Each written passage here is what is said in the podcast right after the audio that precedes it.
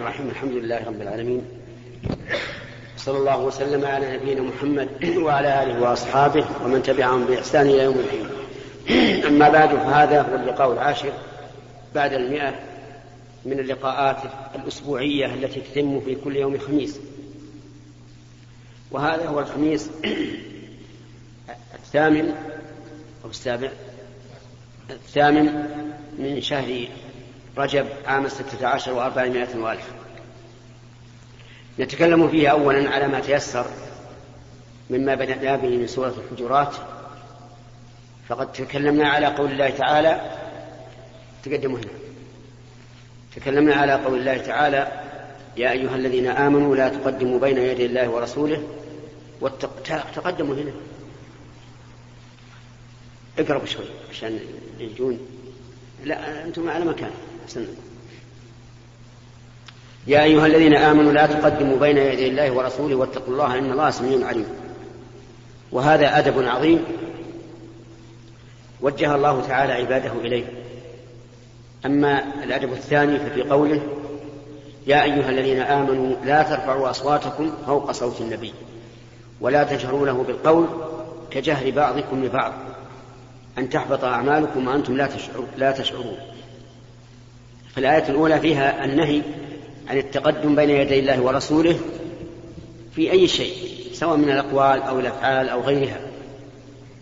وبينا ما تدل عليه الآية فيما سبق. أما الثانية فهي في رفع الصوت. وإن لم يكن هناك تقدم في الأحكام من تحليل أو تحريم أو إيجاب الصوت يقول الله عز وجل لا ترفعوا أصواتكم فوق صوت النبي. فإذا خاطبك النبي صلى الله عليه وسلم بصوت فاخفض صوتك عن صوته. وإذا رفع صوته فارفع صوتك لكن لا بد أن يكون دون قول دون صوت الرسول عليه الصلاة والسلام. ولهذا قال لا ترفعوا أصواتكم فوق صوت النبي. ولا تجهروا له بالقول كجهر بعضكم لبعض. يعني لا تنادونه بصوت مرتفع كما ينادي بعضكم بعضا بل يكون جهرا بأدب وتشريف وتعظيم يليق به صلى الله عليه وعلى آله وسلم. وهذا كقوله لا تجعلوا دعاء الرسول بينكم كدعاء بعضكم بعضا. يعني إذا دعاكم بشيء فلا تجعلوا دعاءه كدعاء بعضكم لبعض إن شئتم أجبتم وإن شئتم فلا تجيبوا. بل يجب عليكم الإجابة كما قال تعالى يا أيها الذين آمنوا استجيبوا لله والرسول إذا دعاكم لما يحييكم. وهنا قال لا تجهر ولا تجهروا له بالقول كجهر بعضكم لبعض. كذلك أيضا لا تنادونه بما تتنادون به فلا تقولون يا محمد ولكن قولوا يا رسول الله يا نبي الله وما أشبه ذلك. ولا له بالقول كجهر بعضكم لبعض أن تحبط أعمالكم وأنتم لا تشعرون.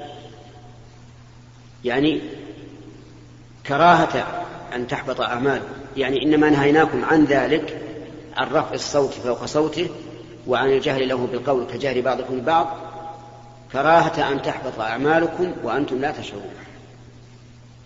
ففي هذا دليل على أن الذي يرفع صوته فوق صوت النبي صلى الله عليه وسلم أو يجهر له بالقول كجهر كجهر بعض كجهره لبعض الناس فيه أنه قد يحبط عمله من حيث لا يشعر. لأن هذا قد يجعل في قلب المرء استهانة بالرسول صلى الله عليه وعلى آله وسلم والاستهانة بالرسول ردة عن الإسلام توجب حبوط العمل. ولما نزلت هذه الآية كان ثابت بن قيس بن شماس رضي الله عنه ثابت بن قيس بن شماس رضي الله عنه كان جهوري الصوت وكان من خطباء النبي صلى الله عليه وعلى آله وسلم. فلما نزلت هذه الآية آه، تغيب في بيته وصار لا يحضر مجالس النبي صلى الله عليه وسلم فافتقده الرسول وسأل عنه فأخبروه أنه في بيته منذ نزلت الآية.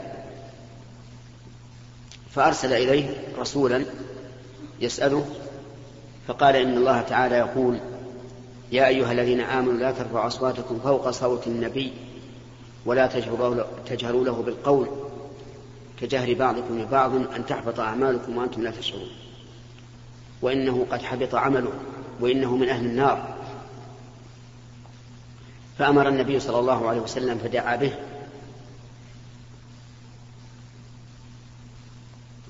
فحضر. وأخبره النبي صلى الله عليه وسلم أنه من أهل الجنة. وقال أما ترضى أن تعيش حميدا وتقتل شهيدا وتدخل الجنة؟ قال بلى رضيت. فقتل رضي الله عنه. شهيدا في وقعة اليمامة. وعاش حميدا. وسيدخل الجنة بشهادة الرسول عليه الصلاة والسلام. ولذلك كان ثابت رضي الله عنه ممن يشهد له بأنه من أهل الجنة بعينه. لأن كل إنسان يشهد له النبي صلى الله عليه وسلم بأنه في الجنة فهو في الجنة. وكل إنسان يشهد له بأنه في النار فهو في النار. وأما من لم يشهد له رسول فنشهد له بالعموم. نقول كل مؤمن في الجنة كل كافر في النار ولا نشهد لشخص معين بأنه من أهل النار أو من أهل الجنة إلا بما شهد له الله ورسوله. في هذه الآية الكريمة بيان تعظيم الرسول صلى الله عليه وسلم وأنه لا يجوز للإنسان أن يجهر له بالقول كجهر كجهر لسائر الناس وأنه لا يجوز له أن يرفع صوته على صوت الرسول عليه الصلاة والسلام. ولما نزلت هذه الآية تأدب الصحابة رضي الله عنهم بذلك حتى كان بعضهم يكلمه مسارة. ولا يفهم الرسول ما يقول من إصراره حتى يستثبته مرة أخرى. وفيه أيضا في هذه الآية دليل على أن كل من استهان بأمر الرسول عليه الصلاة والسلام فإن عمله حابط لأن الاستهانة بالرسول عليه الصلاة والسلام ردة والاستهزاء به ردة كما قال الله تعالى في المنافقين الذين كانوا يستهزئون برسول الله صلى الله عليه وسلم قال ولئن سألتهم ليقولن إنما كنا نخوض ونلعب. وكانوا يقولون ما رأينا مثل قرائنا هؤلاء يعني الرسول صلى الله يعنون الرسول صلى الله عليه وسلم وأصحابه يقولون ما رأينا مثل قرائنا هؤلاء أرغب بطونا يعني أوسع ولا أجبن عند اللقاء ولا أكذب ألسنا فأنزل الله هذه الآية. ولما سألهم الرسول عليه الصلاة والسلام عن ذلك قالوا إنما كنا نخوض ونلعب. يعني نتكلم بكلام لا, لا نريده ولكن لنقطع به عن عن الطريق. فأنزل الله هذه الآية. قل بالله وآياته ورسوله كنتم تستهزئون لا تعتذروا قد كفرتم بعد إيمانكم. ولهذا كان الصحيح أن من سب الرسول عليه الصلاة والسلام فهو كافر مرتد. فإن تاب قبلنا توبته لكننا لا نرفع عنه القتل بل نقتله. أخذا بحق رسول الله صلى الله عليه وسلم. وإذا قتلناه بعد توبته النصوح الصادقة صلينا عليه كسائر المسلمين الذين يتوبون من الكفر أو من المعاصي. ثم قال تعالى إن الذين ينادونك من وراء الحجرات أكثرهم لا يعقلون. نعم. ثم أثنى الله تعالى على الذين يغضون أصواتهم عند الرسول صلى الله عليه وسلم. فقال إن الذين يغضون أصواتهم عند رسول الله أولئك الذين امتحن الله قلوبهم للتقوى لهم مغفرة وأجر عظيم. لما نهى عن رفع الصوت فوق صوته وعن الجهل له بالقول كجهل بعضنا لبعض أثنى على الذين يغضون أصواتهم عند رسول الله أي يخفضونها ويتكلمون بأدب فلا إزعاج ولا صخب ولا رفع صوت لكن يتكلمون بأدب وغض قال الله أولئك الذين امتحن الله قلوبهم للتقوى.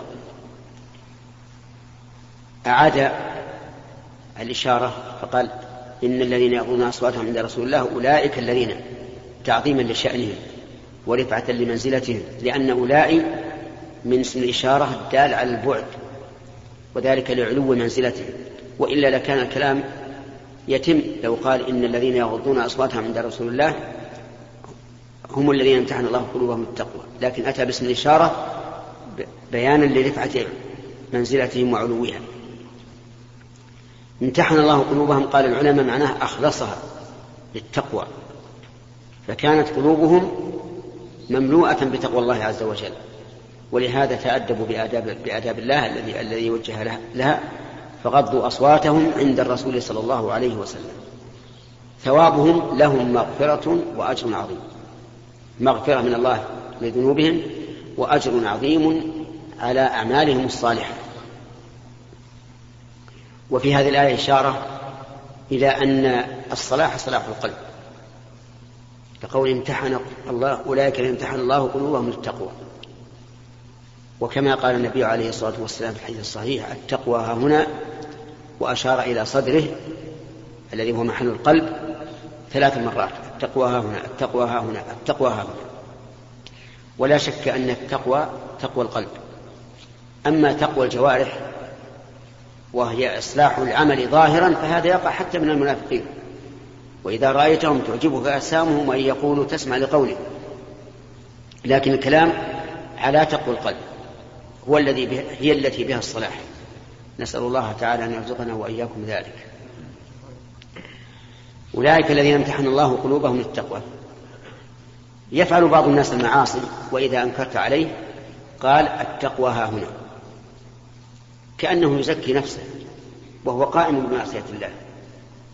فنقول له بكل سهولة لو كان ما ها هنا متقيا لكانت الجوارح متقية لأن النبي صلى الله عليه وسلم يقول ألا وإن في الجسد مضغة إذا صلحت صلح الجسد كله وإذا فسدت فسد الجسد كله. تلاقي شخصا مصرا على معصية ما كإسبال الثوب مثلا حلق اللحية شرب الدخان وتنهاه. وتخوف من عقاب الله فيقول لك التقوى هؤلاء والجواب أن نقول إيش؟ لو كان ما ها هنا فيه تقوى لكان ما ها هنا فيه تقوى. الدليل قول النبي صلى الله عليه وسلم ألا وإن في الجسد مضغة إذا صلح صلح الجسد كله وإذا فسدت فسد الجسد كله ألا وهي القلب.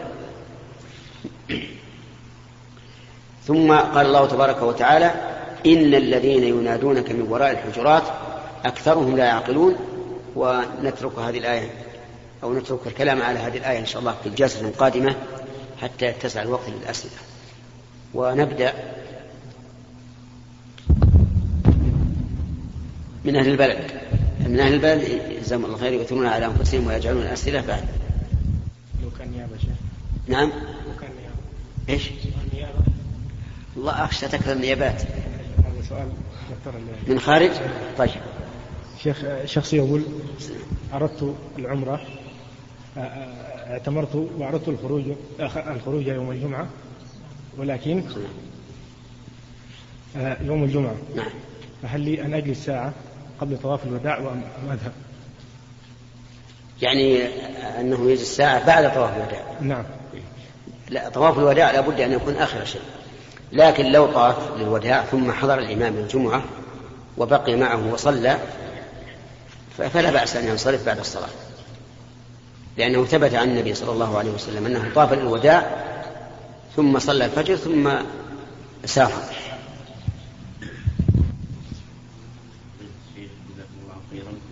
الحكم يا فضيلة الشيخ مثلا عندما أتي إلى المسجد وأجد الإمام في التشهد الأخير ودخلت معه فسلم فلا أدري هل أتم رباعية أم قصر. على قولكم يا فضيلة الشيخ بأن الطلاب المغتربين لهم حق القصر علما بأن هذه الجماعة التي أتيتها أغلبهم من الطلاب المغتربين. وعلما بأنها أيضا ليست الجماعة الأصلية إنما هي جماعة ثانية. في هذه الحال ينظر إلى ظاهر الحال.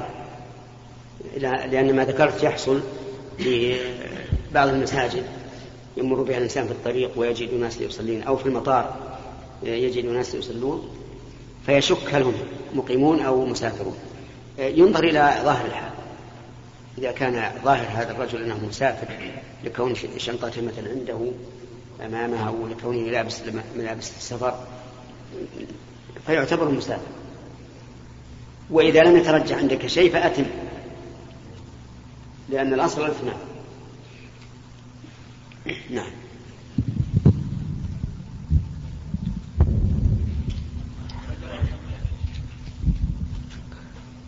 نعم. السلام عليكم. السلام أحسن الله عليك يا شيخ. فيه كم سؤال عندي. من ضمنها رجل آه، سافر أهم لأن أخشى أن الباقي ما ما يدرك. لا. نعم. فيه رجل صلى في جدة قريب من البحر يعني في وسط المدينة لكنه يعني قريب من البحر. فصلى إلى اتجاه غير اتجاه القبلة.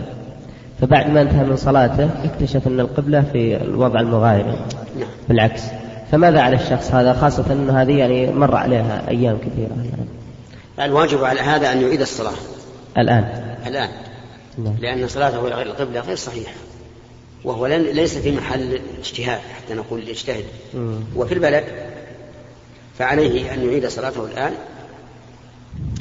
لقول النبي صلى الله عليه وسلم في من نام عن الصلاة ونسيها فليصليها إذا ذكرها وهذا لم يعلم بالحكم إلا الآن فيصلي. الآن. في كذلك لا لا. السؤال الثاني لا. هذا بس. ما يطيعون الإخوان. إن شاء الله يطيعون ما إحنا لأن من برا. صعبه تسمحون له؟ جزاك الله. فيه امرأة سقطت وهي سقطت. يعني أسقطت جنينها وهي في الشهر الثاني من الحك... من الحمل. ما حكم الصلاة والصيام في هذه الحالة؟ هذه المرأة تصوم وتصلي. ويأتيها زوجها. لأن هذا الدم ليس نفاسا ولا حيضا. وإنما يسمى عند العلماء دم فساد وذلك أن النفاس لا يثبت إلا بعد أن يتبين في في الجنين خلق الإنسان. وأثناء الشهرين لا يمكن أن يتبين فيها خلق الإنسان. إلى حد كم يعني شهر؟ غالبا تسعين يوم يعني ثلاثة أشهر. يعني بعد إذا تم ثلاثة أشهر فالغالب أنه يتبين فيه. نعم. السلام عليكم. كما يعلم فضيلتكم ويعلم الجميع وجود بعض المنكرات الظاهرة خاصة في المدن الكبيرة وما فيها من الفتن. وقد أشكل على الكثير كيفية الإنكار وهل هي مقتصرة على رجال الهيئة؟ حيث أن أغلب الشباب هداهم الله من الملتزمين لا يقومون بواجب الإنكار بحجة أن هذا العمل يسقط عنهم بوجود رجال الهيئة.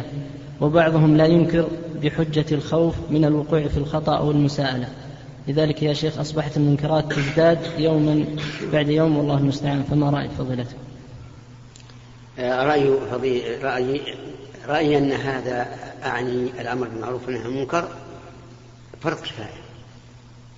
إذا قام به من يكفي سقط عن الناس وإذا لم يقم به من يكفي وجب على الناس أن يأمر بالمعروف وينهوا عن المنكر. لكن لا بد أن يكون بالحكمة والرفق واللين. لأن الله عز وجل أرسل موسى وهارون إلى فرعون وقال قول له قولا لينا لعله يتذكر أو يخشى. أما العنف سواء كان بأسلوب القول أو بأسلوب الفعل فهذا ينافي الحكمة وهو خلاف ما أمر الله به. لكن أحيانا يعترض الإنسان شيء شيء. يقول هذا منكر معروف هذا منكر معروف. كحلق اللحية مثلا. كل يعرف أنه حرام خصوصا المواطنين في هذا البلد. ويقول لو أنني جعلت كلما رأيت إنسانا حالقا لحيته وما أكثرهم وقفت أنهاه عن هذا الشيء فاتني مصالح كثيرة. ففي هذا الحال ربما نقول بسقوط بسقوط النهي عنه لأنه يفوت على نفسه مصالح كثيرة. لكن لو فرض أن أن أنه حصل لك اجتماع بهذا الرجل في دكان أو في مطعم أو في مقهى فحينئذ يحسن أن تخوفه بالله وتقول هذا أمر محرم وأنت إذا أصررت على الصغيرة صارت في حقك كبيرة وتقول الأمر المناسب. وأما الخوف من أن يعني الخوف من أن يكون عنيفا في أمره ونهيه فهذا إلى الإنسان يستطيع الإنسان أن يأمر برفق وأن ينهى برفق.